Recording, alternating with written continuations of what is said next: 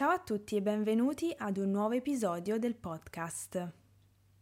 Oggi vorrei fare una sessione di domande e di risposte di grammatica, perché negli ultimi giorni ho raccolto delle domande molto interessanti e molto specifiche che vanno molto nel dettaglio della questione e quindi ho pensato che potessero essere eh, interessanti da includere in un video così come questo di oggi, perché magari le risposte possono esservi utili. Direi di iniziare subito. Apro le danze con la prima domanda, che riguarda le forme verbali scusi e scusa. Quando chiediamo scusa o scusi a qualcuno, no? E dobbiamo scegliere se usare la forma di cortesia oppure no. La domanda però non ha a che fare con il registro linguistico, ma con la coniugazione del verbo. E adesso capirete perché. Vi leggo la domanda. Ciao Lucrezia, sto imparando l'italiano da alcuni mesi.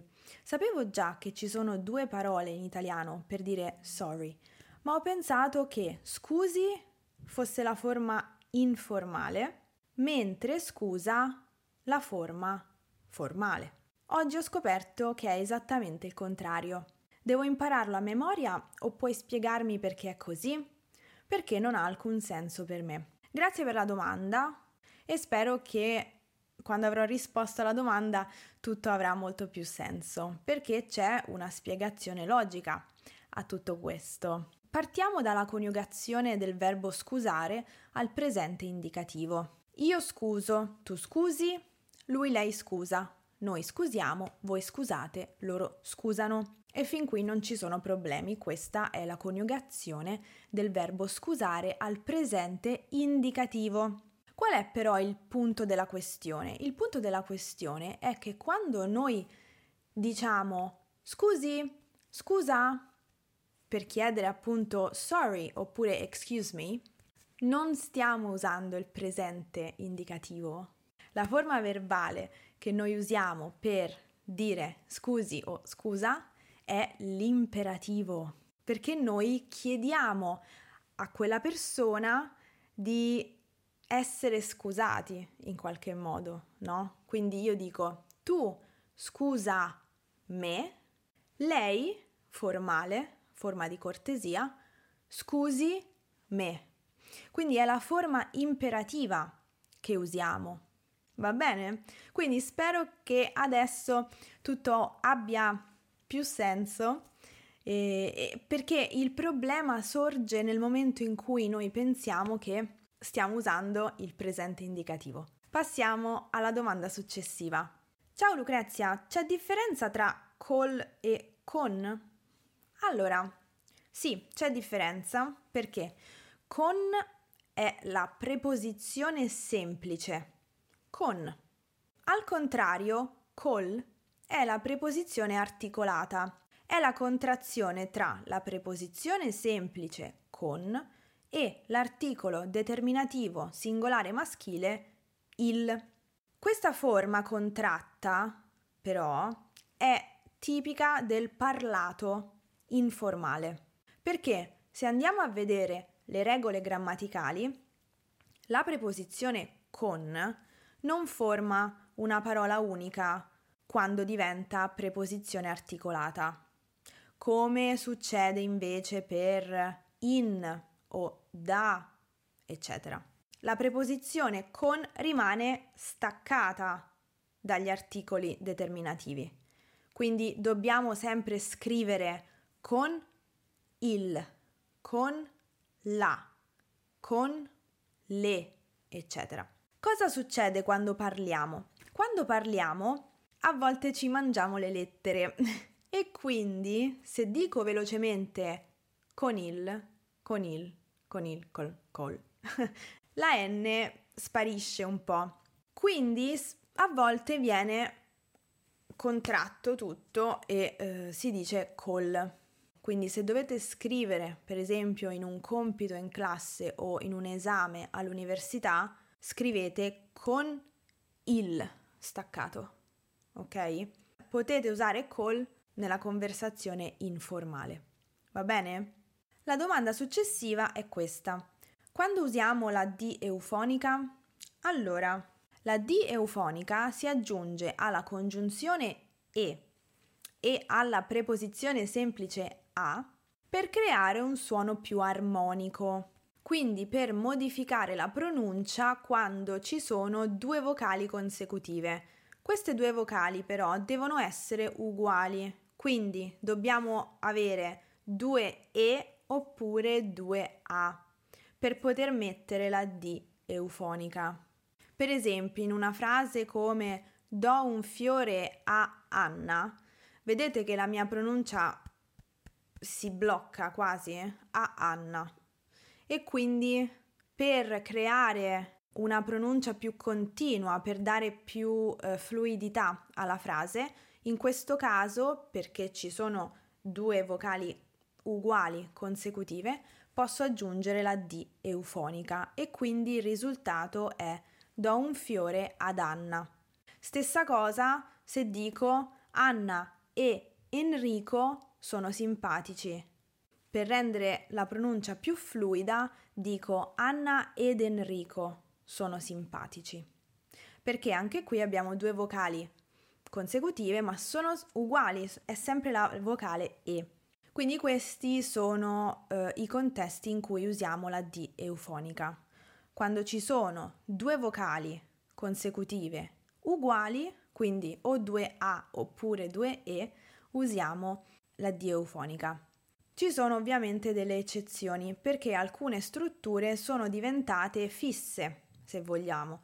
Quindi una serie di parole si è eh, lessicalizzata ed è diventata una frase fissa. Ad esempio, la struttura ad esempio. Non ci sono due vocali uguali, però, perché la lingua ci sorprende ogni tanto, ad esempio è diventata una struttura fissa, come anche fino ad ora. Fino ad ora, anche questa è diventata una struttura fissa. Quindi ci sono alcune strutture fisse che sono sempre così, ma quelle possiamo memorizzarle così come sono e eh, esulano dalla regola, va bene? Appunto, sono eccezioni.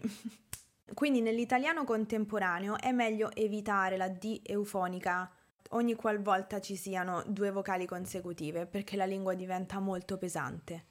Mettiamo la D eufonica solamente come regola quando le due vocali consecutive sono uguali, quando sono la stessa vocale, quindi E E A A. E a volte in alcuni scritti, però forse un po' vecchi, troverete anche la D eufonica accostata alla congiunzione O, ma nell'italiano contemporaneo od non si dice, è completamente caduto in disuso. Va bene? Allora, la domanda successiva è questa. Di quale forma della grammatica si tratta nel caso di aver bisogno, aver saputo e simili? Allora, qui eh, c'è un po' di confusione perché aver bisogno e aver saputo sono due cose diverse. Aver bisogno è la struttura avere più nome, quindi avere bisogno di qualcosa, avere voglia di qualcosa. Quindi è semplicemente il verbo avere più un nome, un sostantivo. Invece aver saputo è l'infinito passato del verbo sapere. Quindi abbiamo l'ausiliare avere più il participio passato del verbo sapere, aver saputo. Stessa cosa se dico aver fatto, è l'infinito passato del verbo fare. Quindi ho l'ausiliare avere all'infinito più il participio passato del verbo fare. In, nel caso di queste forme si tratta dell'infinito passato. Domanda successiva. Ciao, come si usa la parola parere? Non riesco ad usarla. La parola parere è un sostantivo, un nome, e un verbo. Come sostantivo significa opinione. Quindi, per esempio, io posso dirvi voglio sapere il vostro parere su qualcosa. Sto dicendo che voglio sapere la vostra opinione su qualcosa. Quando usiamo la parola parere come sostantivo è un sinonimo di opinione. Invece quando usiamo parere come verbo è un sinonimo di giudicare, quindi sempre comunque legato all'idea di dover dare un'opinione, no? Perché se io dico che te ne pare, sto chiedendo che ne pensi, qual è il tuo giudizio su questa cosa? Posso usare il verbo parere anche come sinonimo di sembrare, perché io posso dire mi sembra una bella canzone, mi pare una bella canzone. Quindi in qualche modo anche qui sto dando una mia opinione, sto dicendo che cosa penso della canzone. Se invece uso questo verbo alla forma impersonale e dico pare che, sto dicendo sembra che sto facendo una supposizione. Non ho la certezza di quello che dico, ma eh, sto facendo una supposizione. Sembra che... Domanda successiva. È vero che il passato remoto non viene più utilizzato? Grazie. No, non è vero. Il passato remoto è un tempo verbale molto usato, soprattutto nella lingua scritta, quindi aprite un romanzo e troverete il passato remoto come tempo della narrazione al passato e anche nella lingua parlata il passato remoto viene utilizzato. Possiamo dire che il passato remoto è molto più utilizzato nel centro-sud del paese che nel centro-nord dell'Italia. Questo non significa che non sia utilizzato. Il passato remoto è un tempo molto importante che credo fortemente vada studiato, ovviamente ad un livello intermedio avanzato, certamente. Non lo farei mai studiare a un principiante, no? Però a un livello intermedio avanzato sì, perché nel momento in cui uno studente intermedio avanzato vuole leggere un libro in italiano, un romanzo italiano, incontrerà sicuramente il passato remoto e quindi perlomeno deve essere in grado di riconoscerlo. Secondo me non è un obbligo che uno studente di italiano debba usare il passato remoto, quello può arrivare ad un livello molto avanzato magari, però uno studente di livello intermedio deve sicuramente essere in grado di riconoscere la forma verbale, di riconoscere la forma del passato remoto quando la legge, ma anche quando la ascolta. La domanda successiva è questa: che significa ovvero? Vedo questa parola piuttosto spesso in italiano scritto. Ovvero significa cioè. È una congiunzione che ha un valore esplicativo, quindi serve a spiegare l'affermazione precedente. Se io dico una cosa e poi dico ovvero, cioè, vale a dire, in altre parole, poi dovrò spiegare meglio, in altre parole, quello che ho appena detto. Allora, vediamo l'ultima domanda per oggi. Perché diciamo lo aiuto e non gli aiuto? Analizziamo il verbo. Il verbo è aiutare. Il verbo aiutare è un verbo transitivo. Che vuol dire? Vuol dire che regge un oggetto diretto. Quindi significa che tra il verbo e l'oggetto non c'è una preposizione. Per questo motivo con il verbo aiutare possiamo usare solamente un pronome diretto, in questo caso lo aiuto. Non posso usare gli perché gli significa a lui. C'è la preposizione a, perciò il pronome gli sostituisce un complemento oggetto indiretto. Per sapere quando usare i pronomi oggetto diretti e indiretti, dobbiamo prima analizzare il verbo. Come sempre, anche con le preposizioni a volte, dobbiamo analizzare il verbo. E il verbo ci dirà tutto ciò che dobbiamo sapere. Va bene? Quindi in questo caso devo dire lo aiuto perché aiutare è un verbo transitivo e quindi con i verbi transitivi usiamo i pronomi diretti. Questo è tutto per l'episodio di oggi, grazie mille per la vostra attenzione e noi ci sentiamo nel prossimo episodio. A presto, ciao!